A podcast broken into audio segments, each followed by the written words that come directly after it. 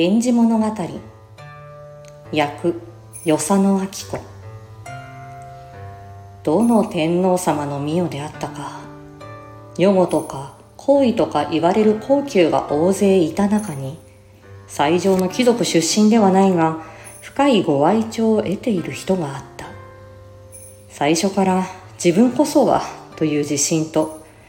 親兄弟の勢力に頼むところがあって宮中に入った女御たちからは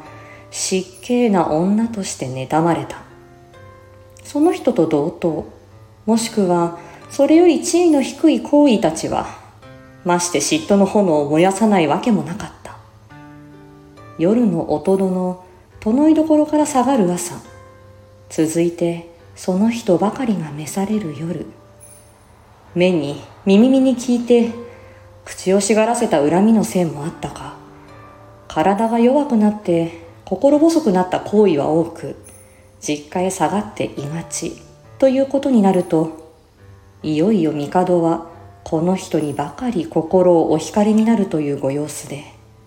人が何と批評しようともそれにご遠慮などというものがおできにならない。